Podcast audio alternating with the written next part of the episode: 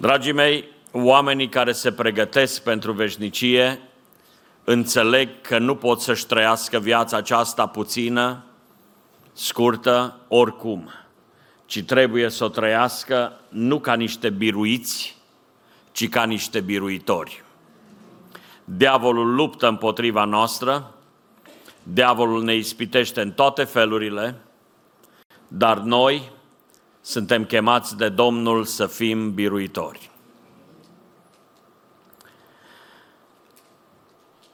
Romani 8 cu 37 este cuvântul pe care noi îl rostim des în acest an. Ne spune, și poate că e bine să-l zicem toți, totuși, în toate aceste lucruri, noi suntem mai mult decât biruitori prin acela care ne-a iubit. Amin. Haideți să-l mai rostim o dată ridicați cu toții în picioare. Să mai rostim o dată Roman 8 cu 37, gândindu-ne că între lucrurile acelea multe prin care noi suntem mai mult decât biruitori, poate și ispita să fie cuprinsă. Toți împreună. Totuși, în toate aceste lucruri, noi suntem mai mult decât biruitori prin acela care ne-a iubit. Amin. Vă chem să ne deschidem Scriptura, Cuvântul lui Dumnezeu, la Matei, la capitolul 4, unde, iată, vom citi din nou același cuvânt, același cuvânt care ne este de folos fiecăruia dintre noi. Îl citim pentru a treia oară deja, dar cred că ne prinde bine, mai ales dacă îl citim toți împreună cu voce tare, sunt 11 versete, haideți să unim glasul nostru și să citim acest cuvânt al lui Dumnezeu. Atunci Isus a fost dus de Duhul în pustiu ca să fie ispitit de diavolul. Acolo a postit 40 de zile și 40 de nopți. La urmă a flămânzit. Ispititorul s-a apropiat de el și i-a zis, Dacă ești Fiul lui Dumnezeu, poruncește ca pietrele acestea să se facă pâini. Drept răspuns, Iisus i-a zis, este scris, omul nu trăiește numai cu pâine, ci cu orice cuvânt care iese din gura lui Dumnezeu. Atunci diavolul l-a dus în sfânta cetate, l-a pus pe streașina templului și i-a zis, dacă ești Fiul lui Dumnezeu, aruncă-te jos, căci este scris, El va porunci îngerilor săi să vegheze asupra ta și ei te vor lua pe mâini ca nu cumva să te lovești cu piciorul de vreo piatră. De asemenea este scris, a zis Isus, să nu ispitești pe Domnul Dumnezeul tău. Diavolul l-a dus apoi pe un munte foarte înalt. I-a arătat toate împărățiile lumii și strălucirea lor și i-a zis, toate aceste lucruri ți le voi da ție dacă te vei arunca cu fața la pământ și te vei închina mie. Pleacă, satano, i-a răspuns Isus, căci este scris, Domnului Dumnezeului tău să te închini și numai Lui să-i slujești. Amin. Atunci diavolul l-a lăsat și deodată au venit la Isus niște îngeri și au început să-i slujească. Aceasta va face obiectul unei alte lecții pe care o vom avea, dar acum ne oprim la cea de-a doua ispită a Domnului. Vă rog să vă așezați. Dragii mei, mă simt dator ca în cadrul studiului nostru biblic să vă aduc aminte câteva lucruri pe care le-am discutat în dățile anterioare. De fapt, vreau să vă aduc aminte că am avut aici o serie de cinci lecții care ne-a pus înainte prima ispită cu care s-a întâlnit o ființă umană aici pe pământ. Ne-am uitat la ispitirea Evei. Și trebuie să vă spun în această seară încă o dată, cu tristețe în suflet, Eva a fost biruită de ispită. Însă am ales să ne oprim și asupra acestui pasaj din Scriptură, ca să vă arăt că există o altă alternativă. Noi putem să fim biruitori în ispită. Și ne vom uita la Domnul Isus Hristos și asta facem, asta am făcut în ultimele două săptămâni și asta facem și astăzi și vom face și dățile viitoare. Ne vom uita la Domnul Isus, care este modelul celui ce biruiește în ispită. Acum, dragii mei, câteva lucruri pe care mă simt dator să vi le aduc aminte sunt uh, legate de faptul că, uitându-ne la ispitirea Domnului, am văzut că este o vreme a ispitirii. De ce am vorbit despre o vreme a ispitirii? Tocmai ca să fim pregătiți în orice vreme pentru aceste atacuri ale diavolului pe care le aduce înaintea noastră. Și am arătat că diavolului îi place să ne atace tocmai atunci când nu ne așteptăm. Am arătat că diavolul ne atacă tocmai atunci când ne savurăm succesul. După o mare biruință, când lăsăm garda jos, tocmai atunci vine diavolul ca să ne ispitească. Asta a făcut cu Domnul Isus și asta face cu noi. Am vorbit câte ceva despre locul ispitirii și am arătat că nu întâmplător pustiul este locul ispitirii. Sunt oameni care cred că pustiul, dacă mă retrag undeva, mă duc uh, uh, departe de oameni, acolo am șanse să trăiesc ca un biruitor. Însă iată că Domnul Isus Hristos este ispitit tocmai în pustiu. Ca să înțelegem noi un adevăr, că diavolul ne atacă acolo unde nu avem resurse, unde nu-i Maria, care îl iubea pe Domnul lângă el, unde nu erau frații lui pe aproape, unde nu erau ucenicii lui, nu era nimeni. Diavolul ne atacă acolo unde nu sunt resurse, dar noi, ca oameni binecuvântați de Dumnezeu cu înțelepciune, vom înțelege că și în pustiu există o resursă pe care trebuie să ne bizuim. Domnul. Ferice de cei ce se bizuiesc pe Domnul, pentru că ei au șanse să fie biruitori în ispită. Nu cei ce se bizuiesc pe mama și pe tata, nu cei ce se bizuiesc pe fratele sau pe sora. Ei pot să ne fie de mare ajutor, ei pot să ne stimuleze în mod pozitiv, dar cel ce ne dă biruință asupra ispitei este Domnul. De aceea noi spunem în Roman 8 cu 37, citim mereu cuvântul acesta, recităm acest cuvânt care zice, în toate aceste lucruri suntem mai mult decât biruitori prin acela care ne-a iubit. Dragii mei, de asemenea, am mai spus câte ceva despre direcția ispitirii. Ce am spus despre direcția ispitirii? Că ea ne duce, dacă biruim ispita, rezultatul este că ne apropiem mai mult de Domnul. Când suntem biruitori în ispită, ajungem mai aproape de Domnul. Fiecare ispită biruită ne duce mai aproape de Domnul. Fiecare ispită în care cădem ne duce mai aproape de diavolul. De aceea trebuie să fim atenți. Vai de aceea care zic, facem acum și după aia nu. Pentru că fiecare ispită în care ai căzut te-a dus cu o treaptă mai jos spre iad. De asemenea, ne-am uitat data trecută la cea din tâi ispită a Domnului. Și cu ce a avut de a face prima ispită? Diavolul încerca să-l facă pe Domnul Isus Hristos să nu se încreadă în Tatăl pentru nevoile lui de fiecare zi. Poruncește pietrelor acestora, ești flământ, ești nemâncat, poruncește pietrelor acestora să se facă pâini. Adică nu vezi că ești flământ și tatăl nu-ți dă pâine. Poruncește să se facă pâini. Însă Domnul n-a căzut în această ispită și mă rog Domnului să nu cădem nici noi niciodată. Că diavolul ne ispitește să nu mai avem răbdare și să zicem, oare când va face Dumnezeu? Oare când va fi împlinită nevoia mea? Dragul meu, spun și astăzi, așa cum am spus data trecută, Dumnezeu nu vine niciodată prea târziu, dar niciodată prea repede. De aceea, haideți să învățăm de la Domnul Isus Hristos. El s-a încrezut în Tatăl. Nu s-a încrezut în sugestiile diavolului. Pentru că vreau astăzi să spun, ca să fiu bine înțeles, Domnul ne poate păzi în pustiu și fără ajutorul diavolului.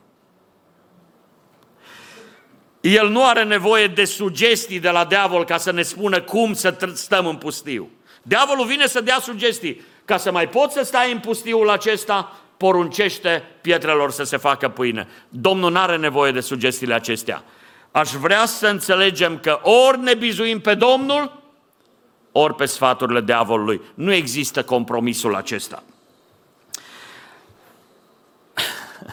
Domnul Isus Hristos ne arată că mai bun decât pâinile diavolului este cuvântul Domnului.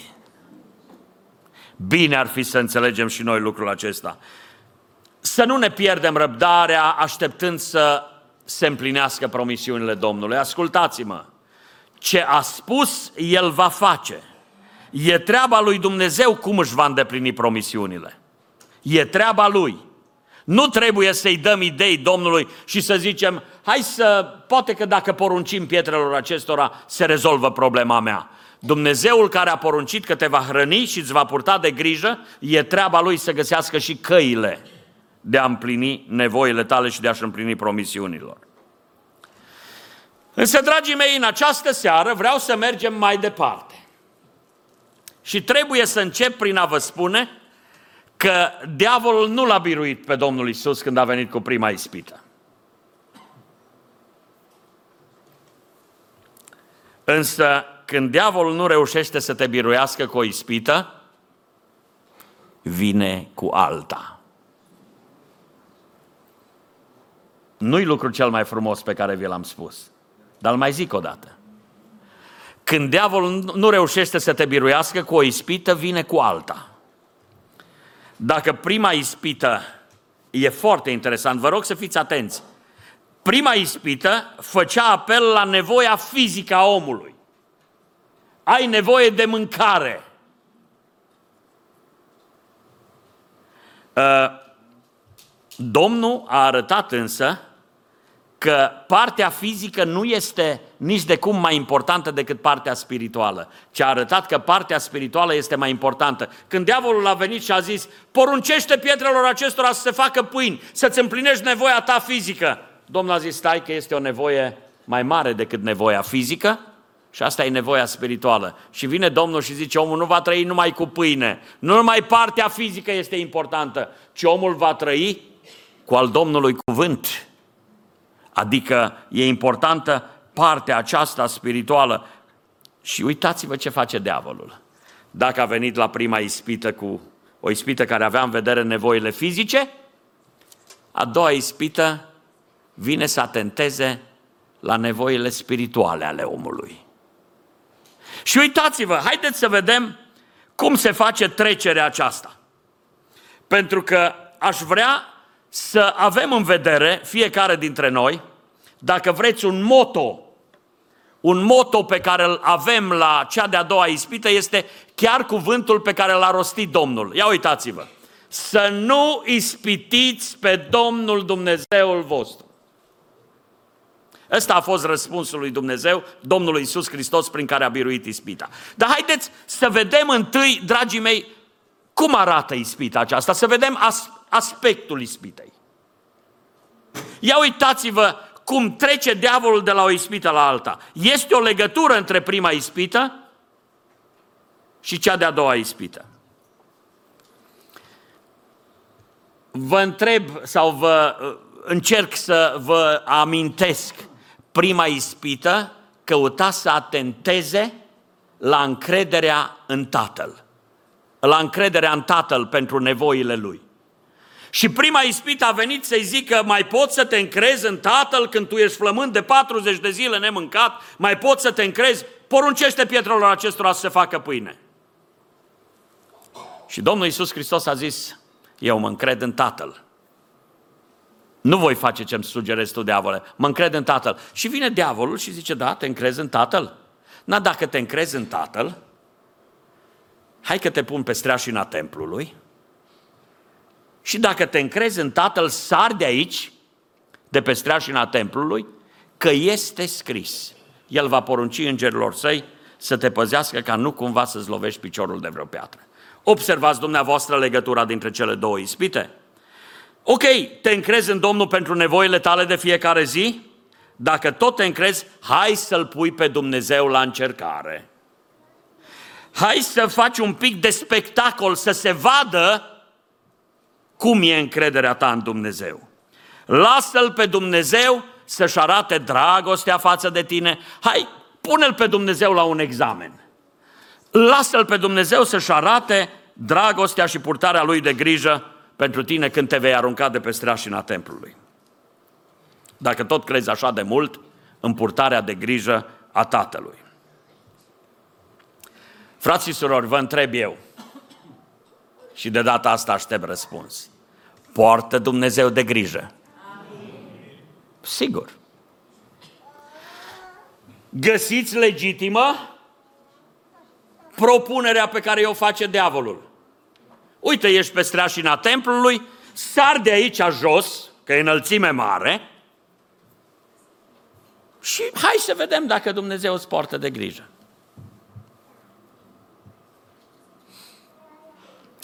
Odată, doi tineri penticostali,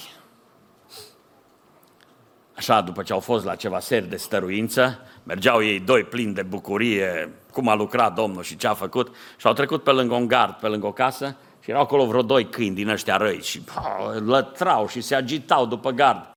Și la un moment dat unul dintre ei a zis așa, băi, hai să sărim peste gard să vedem cât suntem de plini de Duhul Sfânt. Ce ziceți? Cine a vorbit prin ăla care venea de la stăruință? Hai să sărim să se vadă dacă suntem plini de Duhul Sfânt. Dragii mei, mă bucur că dumneavoastră credeți în purtarea de grijă a Domnului și vreau să vă spun, purtarea de grijă a Domnului este promisă. Dar este justificată o astfel de abordare? Dacă Domnul poartă de grijă, hai să văd, mai încerc. Bag degetul prin gard să văd dacă mă mușcă câinele. Sau, haideți să punem problema altfel. Mă întâlnesc cu un prieten foarte bun, să zicem. E un caz ipotetic. Mă întâlnesc cu un prieten foarte bun care a ajuns într-o poziție suspusă. Un prieten foarte bun, hai să zicem cu un... Mă întâlnesc cu un fost coleg care a ajuns într-o poziție suspusă. E om important. Mă întâlnesc, ce bine că ne vedem, ne îmbrățișăm, ce mai faci, ce mai faci și așa mai departe. Și stă și îmi spune, uite cu ce mă ocup eu, uite ce fac eu, sunt în poziția aia, să știi că pot să te ajut, îmi spune el. Când ai nevoie, să știi că poți să apelezi la mine, eu te pot ajuta. Dau mâna cu el, mă uit la el și îmi zice, auzi, repetă el, să nu-ți fie greu. Oricând vrei să mă suni, sună-mă pentru orice nevoie, sună-mă. Și dacă el îmi spune asta, plec bucuros și vine seara, vine noaptea și noaptea pe la trei mă trezesc, că n-am somn. N-am somn. Soția dorme, cei din casă dorm. Ce să fac eu? Colegul meu a zis că pot să-l sun oricând. Că n-am ce să fac, Ia să-i dau un telefon, să mai vorbim despre vreme un pic pe la 3 dimineața. Ce ziceți? Am înțeles oare ce mi-a spus fostul meu coleg? Am înțeles? Mă tem că n-am înțeles. Pentru că dacă eu îl sun la trei noaptea pentru capriciile mele, că eu uh, Ă, la trei noaptea n-am somn și mă gândesc să vorbesc despre vreme sau despre fotbal sau nu mai știu despre ce cu el. Dar nu asta a vrut să spună. El a zis, sună-mă când ai nevoie, poți să mă suni oricând, poți să faci apel. Dar n-a zis ceea ce înțeleg eu. Eu am capriciu de a sta noaptea de vorbă cu cineva. Înțelegeți dumneavoastră diferența? Și Dumnezeu a promis că ne poartă de grijă. Dar nu ca să ne băgăm noi mâna prin gard, unde e câinele rău. Am citit o știre interesantă. Vă citesc așa cum a scris-o și a prezentat-o ProTV-ul, știrile ProTV. Ia ascultați. Era o știre din ziua de luni, 15 mai 2017. Zice, incident șocant pe râul, nu știu cum îi zice, din statul african Zimbabwe. Pastorul Jonathan, nu mai știu cum, din Biserica Sfinților Ultimelor Zile, o sectă desprinsă din Biserica Mormonă, a fost devorat de trei crocodili în vreme ce încerca să facă un miracol în fața credincioșilor. Pastorul Jonathan voia să meargă pe apă ca Isus, însă după ce a parcurs 30 de metri a fost atacat de trei crocodili care l-au devorat. L-au mâncat în câteva minute, a povestit diaconul care îl însoțea pentru Zimbabwe Today. Tot ce a mai rămas din el au fost sandalele și chiloții. O, scuzați-mă. Prea sfintele dumneavoastră urechi să mă ierte, așa e scris aici acum. Mă rog, asta este știrea. Asta este știrea. Nu vi se pare ciudat? A vrut să meargă pe ape, dar ce Domnul n-a vrut? Dar l-au mâncat crocodilii. De ce? De ce l-au mâncat crocodilii?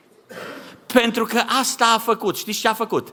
L-a ispitit pe Domnul. Domnul poartă de grijă și am bucuria să vă spun asta proclamând acest adevăr. Domnul Dumnezeu poartă de grijă. Dar atunci când vine diavolul să ne zică, na, hai pune-l la încercare să vezi tu dacă chiar îți poartă de grijă. Știi ce vreau să-ți spun? Dumnezeu nu vrea ca să te arunci în groapa cu lei și să-l verifici pe el dacă îți poartă de grijă. Dar ascultă-mă bine, dacă se întâmplă să te arunce cineva în groapa cu lei, se coboară el să închidă gurile leilor. Dacă se întâmplă să cazi în groapa cu lei, se coboară el să închidă gura leilor. Înțelegem noi lucrul acesta, dragii mei? Însă, vedeți, aș vrea să ne uităm la aspectul acesta al ispitei și să înțelegem câteva lucruri. Nu observați dumneavoastră cum face diavolul? Nu-i reușește primul atac, sare la al doilea. Dacă nu așa, atunci așa. Dacă nu așa, atunci așa. Nu mi sunt mâinile mai lungi. Dar cam asta face diavolul. De ce zic că nu mi sunt mâinile mai lungi? Că el merge dintr-o extremă în altă extremă. Așa face diavolul. Te încrezi în tatăl? Atunci hai, încrede-te. Te ia din extrema încrederii în extrema aceasta a ispitirii lui Dumnezeu. Fie că nu te încrezi, fie că te pune să te încrezi în ce nu ți s-a dat să te încrezi sau pentru ce nu ți s-a dat să te încrezi. Este acest pericol al, al extremelor, dragii mei, și aș vrea să ne uităm la un verset din Scriptură. Mai precis la versetul din Proverbe 8, versetul 20. Ia uitați-vă ce spune aici cuvântul lui Dumnezeu. E strigarea înțelepciunii aici. Și uitați-vă ce spune înțelepciunea. Eu umblu pe calea nevinovăției, pe mijlocul cărărilor neprihănirii. Așa umblă înțelepciunea. Pe mijlocul cărărilor neprihănirii. Ce înseamnă asta, dragii mei? Omul înțelept nu este omul care ascultă sugestiile diavolului. Nu observați dumneavoastră, diavolul ba într-o extremă, ba în alta. Omul înțelept știe că trebuie să umble pe mijlocul cărărilor neprihănirii. Ce înseamnă mijlocul cărărilor neprihănirii? Când mergi pe mijlocul drumului, ești asigurat de faptul că nu cazi nici într-o parte, nici în alta. Ai siguranță. Uh, Satan nu te vrea înțelept, ci Satan te poartă ba într-o extremă, ba în alta. Uitați-vă cum face. Dacă nu poate să te facă risipitor, că e păcat să fii risipitor, ai bani și dacă îi risipești, faci păcat.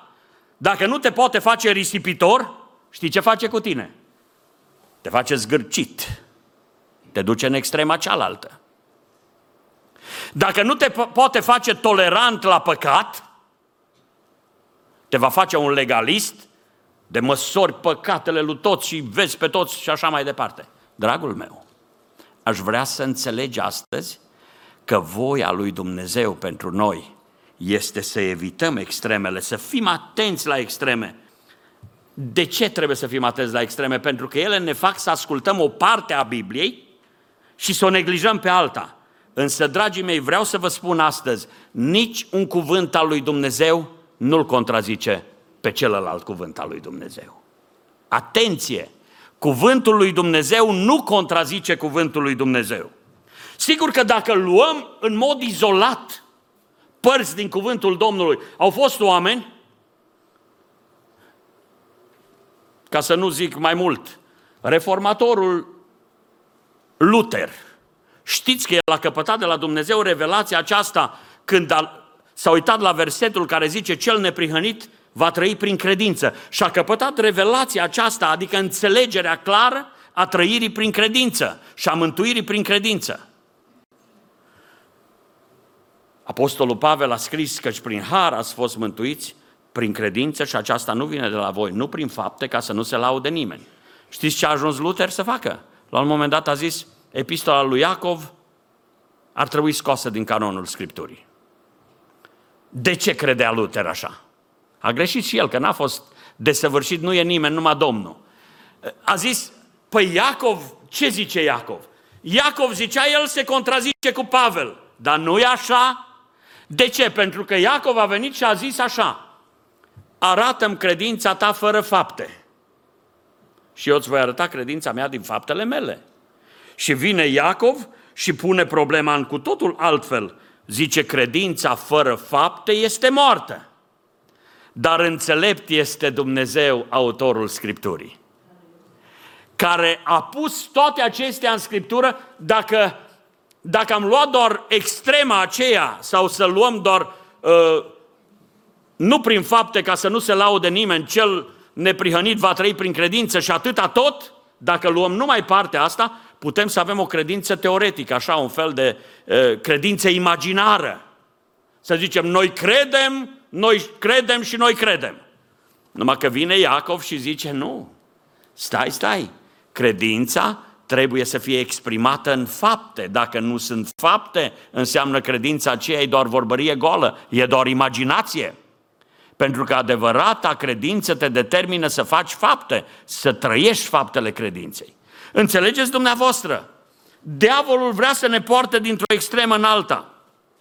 Însă eu aș zice astăzi așa, noi trebuie să ascultăm tot cuvântul Domnului. Pentru că vreau să ne uităm, vedeți, sunt multe concepte în Biblie și s-ar putea, s-ar putea întâmpla că nu poți împăca două concepte biblice. De viacuri se zbat oamenii să împace arminianismul și calvinismul. Mă opresc la atâta ca să nu intru în detalii. De viacuri se zbat oamenii și zic, există liber arbitru în mântuire?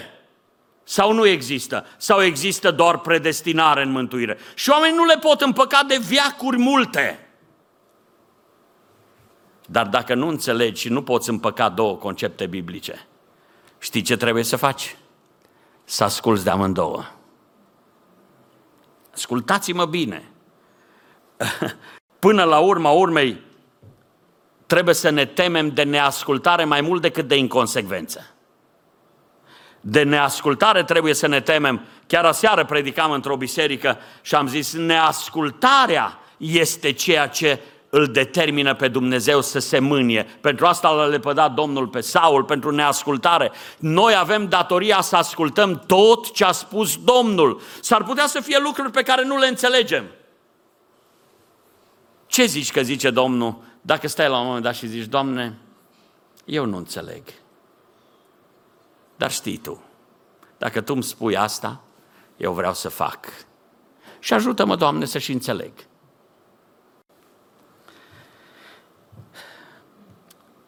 Observați dumneavoastră cum este ispita. Dacă ne-am uitat la aspectul acestei, acestei ispite, aș vrea să înțelegem că ispita aceasta spirituală vrea să-l determine pe cel ispitit să îl ispitească la rândul lui pe Dumnezeu. Să-l pună pe Dumnezeu în situația de a demonstra, de a bate tobele și de a zice, uită cât îți port eu de grijă.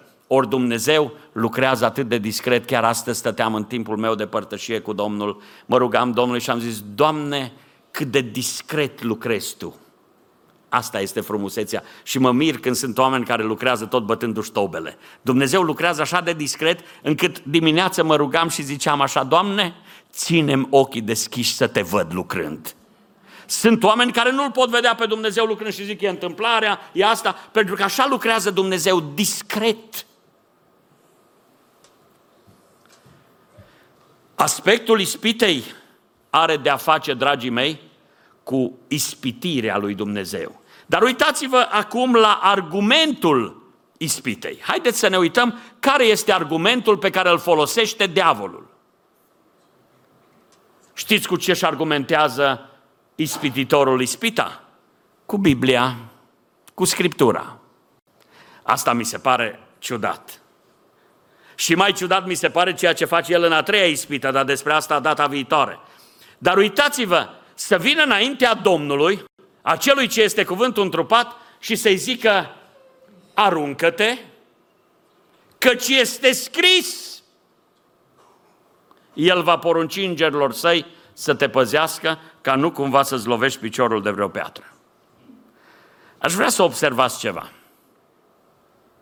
Haideți să avem pe ecran și Psalmul 91, versetele 11 și 12. De aici citează diavolul. El știe, diavolul știe Scriptura, fraților. Uitați-vă, căci el va porunci îngerilor săi să te păzească. Stați, stați așa. Când a vorbit diavolul cu Domnul Isus, așa a zis. A lăsat afară asta în toate căile tale. Și a zis doar atât. Căci el va porunci îngerilor săi să te păzească ca nu cumva să te lovești cu piciorul de vreo piatră.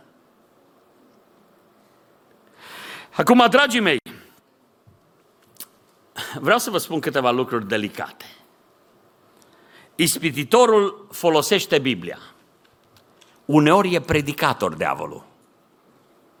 Ce părere aveți? Sună ciudat.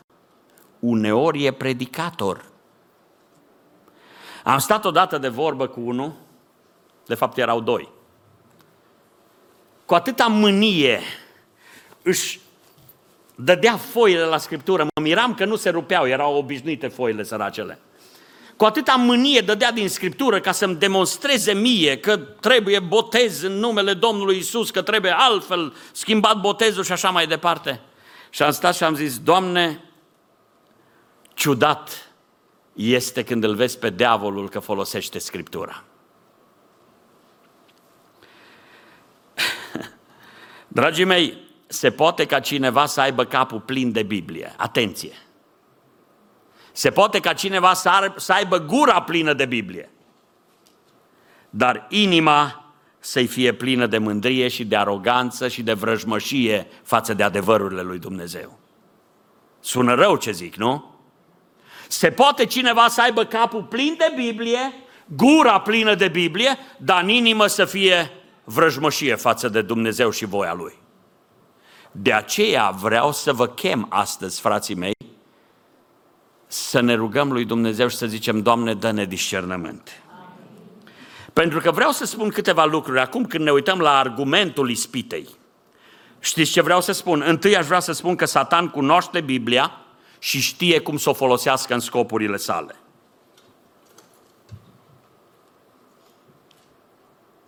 Nu orice citare a Scripturii este biblică.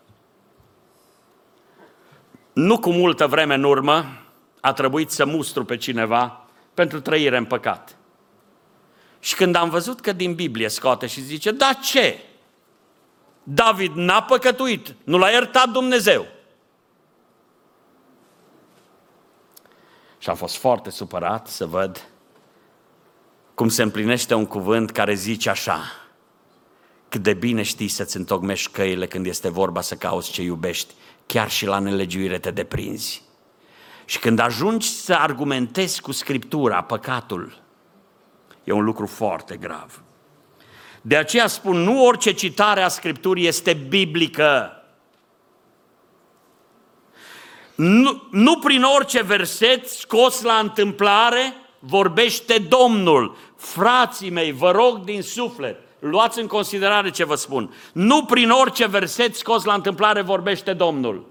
Știți dumneavoastră povestea aia cu unul care tot la întâmplare uh, deschidea Scriptura că îi vorbește Domnul. Cred că am mai zis întâmplarea asta. Și până la urma urmei a deschis la versetul acela care zicea să văd ce îmi spui tu, Doamne. A închis ochii și a zis versetul cu tare. Și a citit Iuda, a ieșit afară și s-a spânzurat. Și a zis, Doamne, nu asta, a închis repede, Doamne, vorbește prin versetul ăsta la, la pagina următoare. Du-te și fă și tu la fel. Dar nu așa vorbește Domnul, dragii mei. De aceea vă spun, nu orice verset scos din Scriptură, scos din contextul lui, este voia lui Dumnezeu. Un verset scos din context este pretext. Și diavolul folosește versete ca pe niște pretexte ca să justifice păcate și să folosească Scriptura în favoarea lui și împotriva sufletului nostru. Toate versetele din Scriptură sunt adevărate, dar uneori diavolul ia anumite versete și le face să capete un înțeles fals, un înțeles greșit. Și vreau să vă spun astăzi, frați și surori, a cunoaște Biblia nu este destul, ci trebuie să știi ce spune Biblia. Atenție! De aceea Dumnezeu a dat pe unii apostoli, pe alții proroci, pe alții păstori, pe alții învățători, de aceea i-a dat. Că dacă trăim cu impresia, domnule, citesc eu din Scriptura acasă, dar de ce să mă duc joia sau duminica la biserică? Că eu pricep. Și vai, dragii mei, ce dezastre mi-a fost dat să aud de la acești cititori ai Scripturii care nu se lasă îndrumați. A stat famenul etiopian, un om sincer, citea din Scriptură, dar Filip a zis, nu-i destul atât, s-a apropiat de el și a zis, înțelegi tu ce citești? Și omul sincer a zis, cum voi înțelege dacă nu mă va ajuta cineva? Dacă nu mă va ajuta cineva. Dragii mei, să nu ne asumăm înțelegerea Scripturii. De oameni de felul acesta își bate joc diavolul. Și dacă diavolul poate cita Scriptura, trebuie ca noi să o studiem, să o studiem bine, ca să nu ne poată înșela cu ea, să căutăm să înțelegem Scriptura. Deci ce am zis, Satan cunoaște Scriptura și o folosește în scopul lui. Dar mai zic ceva, mi se pare interesant să văd că Domnul nu l-a contrazis pe Satan când a dat citat din Scriptură. Fiți atenți! Dar i-a atras atenția Domnului Satan că Biblia nu înseamnă un singur verset. Asta îmi place. Vine diavolul și zice, aruncă-te de aici, căci este scris. Și Domnul a zis, de asemenea este scris. Hai să stăm în echilibru. De asemenea este scris. E nevoie de echilibru în tot ceea ce spune Scriptura. Pentru că nu uitați, frați și surori, cea mai credibilă minciună cea mai înșelătoare minciună e aceea care conține și adevăr în ea. Cu aia ne înșală. Ce? Peștele? Dacă cineva ar fi pescar și se duce să arunce un dița cu un cârlig gol în apă, se duce peștele să înghită un cârlig gol. Niciodată. Dar minte pe pește. Asta se întâmplă. Iei râma sau viermele, îl pui în cârlig, nici nu se mai vede cârligul. Și vine peștele și zice, am găsit o râmă, Însă bietul de el, cu râma, a găsit cârligul, a înghițit cârligul. Dragii mei, diavolul nu vine niciodată să-ți spună prea curvește. Nu vine așa. N-ar avea nicio șansă dacă ar veni să zică creștini, apucați-vă să prea curviți. Nu! Dar știți ce face diavolul? Vine și zice creștini, iubiți, iubiți, că Dumnezeu este dragoste. Numai nu vine să-ți spună, vezi că nu trebuie să iubești pe oricine. Trebuie să iubești pe soția ta. Nu trebuie să iubești pe soția altcuiva. Observați cât de perfid este diavolul. Diavolul nu vine niciodată să-ți spună, caută înălțarea și mândrește-te. N-ar avea nicio șansă. Dar vine și spune, auzi, tu lucrează pentru Domnul dar așa lângă râvna pentru Domnul mai pune un pic de râvnă de a fi văzut tu. Și atunci să vezi. Ajungi să fii hoț de slavă. Și asta nu-i place Domnului. Dragii mei, aș vrea să înțelegem. Domnul Iisus Hristos când îi răspunde diavolului la această ispită, nu-l contrazice. Vine diavolul și zice, este scris? Domnul vine și zice, de asemenea este scris. Noi trebuie să ascultăm de tot ce este scris, nu de părți din Scriptură. Încă un lucru pe care vreau să-l subliniez. Citarea trunchiată, selectivă a cuvântului este foarte periculoasă. Când citezi trunchiat din Scriptură, uitați-vă, diavolul nu citează exact cuvântul acela, ci scoate din cuvântul acela. Ă, Domnul a zis așa, El te va păzi în toate căile tale ca nu cumva să-ți lovești piciorul de vreo piatră.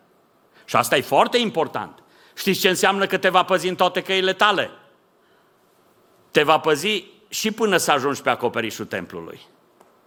Înțelegi? Nu, numai, nu te va păzi numai când sari de pe acoperiș. Te va păzi și până ajungi acolo. Adică, știți ce înseamnă te va păzi în toate căile tale? Te va păzi așa cum ne rugăm noi și nu ne duce pe noi în ispită. Te va trezi Domnul, te va păzi și acolo. De aceea, dragii mei, eu vă rog din suflet, nu editați textul Scripturii. Diavolul e specialist în a face editări. Scoate, mai scoate, mai pune, mai dă nuanțe. Dragii mei, Domnul Isus Hristos ne ajută aici să înțelegem El, biruitorul în ispită, că Scriptura trebuie luată așa cum este. Citarea trunchiată din Scriptură este foarte periculoasă. De asemenea, vreau să mai uh, subliniez un lucru. Aplicarea greșită a Scripturii de asemenea este fatală. Când iei Scriptura, o cunoști, dar o aplici în mod greșit. Era un om, bietul om, cunoștea Scriptura și avea o problemă. Avea o problemă de dispreț față de cineva. Îl disprețuia pe cineva. Și știți ce a făcut? Pentru că cunoștea Scriptura, a luat Psalmul 15 și a zis, pe dar nu scrie în Scriptură. El privește cu dispreț pe cel vrednic de dispreț. Și el a stabilit cine e vrednic de dispreț și a zis, uite, eu sunt bine. A uitat că Domnul a zis că cel ce zice fratelui său așa e vrednic de pedeapsă, cine vorbește cu dispreț fratelui său. Dragii mei, aplicarea aceasta greșită a Scripturii este fatală. Vai de cei ce folosesc Scriptura ca să justifice păcatul. Vedeți, e o aplicare greșită a Scripturii, de exemplu, vă dau un exemplu, ca să zici așa, stai în fața păcatului, ești în fața ispitei, în fața păcatului și zici, am să păcătuiesc pentru că scrie în Scriptură că Dumnezeu iartă păcatul. Și nu scrie așa, scrie. Dumnezeu iartă păcatul. După ce păcătuiesc, am să mă pocăiesc și Dumnezeu mă va ierta. Vai ce greșit e aplicată Scriptura! Vai ce greșită aplicare a Scripturii este aceasta! Am să păcătuiesc, că după aia mă iartă Dumnezeu. Dragii mei, vreau să știți că Scriptura, da, promite că Dumnezeu iartă păcatul, dar știți cui? Nu ăluia care stă mă duc să păcătuiesc, că Dumnezeu a promis că iartă. Dumnezeu iartă păcatul aceluia care are ochii brăzdați, obrajii brăzdați de lacrimi, care stă și nu-și doarme noaptea și se căiește și se pocăiește și stă înaintea Domnului. Pentru acela este cuvântul. De aceea să nu aplicăm greșit Scriptura, dragii mei, pentru că lucrul acesta este fatal. A aplica adevărul iertării lui Dumnezeu ca să justifici răul este cât se poate de periculos, dragii mei. Dar vreau să ne uităm la ultimul aspect în această seară. Ne-am uitat la aspectul ispitei, ne-am uitat la argumentul folosit de diavolul pentru ispită, vreau să ne uităm acum la antidotul ispitei. Ehm, știți ce face diavolul? Vine diavolul și zice, zici că îți poartă Dumnezeu de grijă? Ia dă ocazia lui Dumnezeu să-ți poarte de grijă. Eu sunt iubitor de poezie. Când am pregătit cuvântul acesta, mi-am adus aminte de o poezie scrisă de Eminescu, mai precis o traducere a lui Eminescu după Friedrich Schiller. Are o poezie numită Mănușa. Nu vreau să vă obosesc, dar o poezie nu ne strică niciunuia dintre noi. Ia uitați-vă ce zicea Eminescu aici. O poveste, practic. Lângă aleilor grădină, regele Francisc așteaptă ca să vază cum s-o încinge între fiare lupta dreaptă. Împrejur dei mari ai țării și ai sfatului se adună pe balconul înalt, se înșiră dame în veselă cunună. Regele dă semn cu mâna, sare o poartă din țâțână și un leu iese în față, cumpătat cu pasuri line. Mut se uită împrejurul, cască lung și a lui coamă scuturând-o, își întinde mușchii și se așează jos. Regele un semn mai face, se deschide o altă poartă și din trânsa se repede cu un sălbatic salt un tigru, care când pe leu îl vede muge tare, coada roată o învârtește, scoate limba sperios, însă pe leu într-un cerc îl ocolește, sforă e înverșunat, apoi mormăind se întinde lângă el. Regele mai face un semn și pe două părți deschise se azvârt doi reoparzi, ce cu poftă inimioasă de a lupta se și aruncă peste tigru, dar acesta îi apucă în cumplitele lui gheare. Leul muge, se ridică în picioare, fiarele se înfiorează și împrejur arzând de dorul de a se sfâșia între ele, se așează. Și fiți atenți, aici începe ideea pe care vreau să vă prezint. O frumoasă mână scapă de pe margine de altan, o mănușă drept la mijloc, între tigru și între leu. Iar dama Cunigunda zise atunci bătându-și joc cavalerului de Torges. Dacă amorul ți-e fierbinte cum te juri în orice oară, să te văzi. Mergi mănușa de ridică. Cavalerul aleargă iute, se coboară în grozava prejmuire, calcă sigur, fără frică. Din mijlocul acestor monștri, cu a lui degete îndrăznețe, el mănușa o ridică. Cu mirare și cu groază, damele și cavalerii l-au privit. Însă foarte liniștit el mănușa o aduce înapoi. De-a lui laudă răsună orice gură. Cu nigunda îl privește cu o gingașă căldură, că îi promite că norocul e aproape, dar mănușa el în față i-o aruncă. Doamna mea, o mulțumire ca aceasta nu mai voi și o lăsă numai decât. Acum să vă tălmăcesc. Dragostea nu se pune în felul acesta la probă. Înțelegeți? Adică ideea poeziei era următoarea. Vrei să-ți demonstrezi dragostea sărind între lei și între tigri? Poți să demonstrezi asta, dar n-am nevoie de o astfel de dragoste.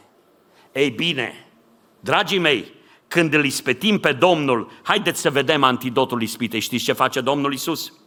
Răspunsul Domnului este cel din Deuteronom 6 cu 16. Uitați-vă ce zice aici cuvântul.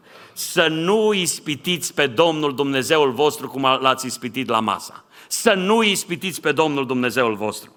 Domnul nu-i zice lui Satan, nu mă ispiti pe mine. Fiți atenți, să fim atenți la asta. Domnul nu-i zice lui Satan să nu mă ispitești pe mine, ci zice așa. Eu știu ce scrie în Deuteronom 6 cu 16 și eu nu-l voi ispiti pe tata. Eu nu-l voi ispiti pe tata. Adică aplică cuvântul în dreptul său. Dragii mei, acum haideți să privim ispita asta și altfel. Dacă Domnul ar fi sărit de pe streașina templului și veneau niște îngeri să-l prindă, să-l păzească ca să nu-și lovească piciorul de vreo piatră, vă întreb eu pe dumneavoastră, n-ar fi fost o dovadă vizibilă a faptului că Dumnezeu este bun? Ba da, Dumnezeu este bun. Ar fi dovedit. N-ar fi fost o încurajare și pentru alții să creadă că Dumnezeu poartă de grijă? Ba da. N-ar fi arătat tuturor că El este Mesia, Hristosul, că de-aia a venit să le arate oamenilor că El este Mesia. Și ar fi văzut oamenii că se merită să te încrezi în Domnul. Numai că, ascultați-mă, Domnul a știut că binele rezultat din păcat nu justifică niciodată păcatul. Că noi stăm câteodată și zicem, mă, dacă aș face așa, cât bine ar ieși din răul acesta. Însă Domnul a știut că binele rezultat din păcat nu justifică niciodată păcatul. Scopul nu scuză mijloacele, dragii mei. Chiar dacă sunt unii care Machiavelli spunea scopul scuză mijloacele, nu, înaintea lui Dumnezeu niciodată. Nu poți să zici fur ca să ajut pe cineva. Nu. Binele pe care îl faci ca urmare a păcatului nu este niciodată justificat. Domnul Isus Hristos nu s-a lăsat nici de cum influențat de diavolul ca să ceară dovezi despre dragostea lui Dumnezeu. De ce credeți că n-a făcut asta? Dragii mei, nu-L puneți pe Dumnezeu să vă dovedească că vă iubește. Pentru că El vă iubește. Înțelegeți? Nu-L ispitiți pe Dumnezeu zicând, Doamne, arată-mi mie acum că vreau eu să văd. Arată-mi că mă iubești. Dacă nu-L crezi pe Dumnezeu spunând aici, face o mare greșeală, ca și cu Nigunda din poezia lui Eminescu. Adică nu trebuie să ceri astfel de dovezi lui Dumnezeu. Crede-L pe Dumnezeu pe cuvânt. Când Dumnezeu ți-a spus că, iubește, că te iubește, nu cere să-ți dovedească lucrul acesta, dar fă ceva, uită-te înapoi în viața ta și vei vedea dovezi ale dragostei lui Dumnezeu la fiecare pas din viața ta. Dacă Biblia nu ți aduce suficiente dovezi, să știi că niciodată nu vei avea suficiente dovezi. Dacă Biblia nu-ți dovedește destul. Dragii mei, avem nevoie de încredere și de ascultare. De asta avem trebuință. Și eu vreau să vă chem astăzi, când ne-am uitat la aspectul celei de-a doua ispite, și am înțeles cât de periculoasă este pentru că ea ne pune în situația să-L ispitim pe Domnul, argumentând cu Scriptura lucrul acesta, însă antidotul ispitei este credința fermă în ceea ce Dumnezeu a spus. Nu-i cere lui Dumnezeu dovezi în plus, nu că n-ar putea să-ți dea, ar putea să-ți dea.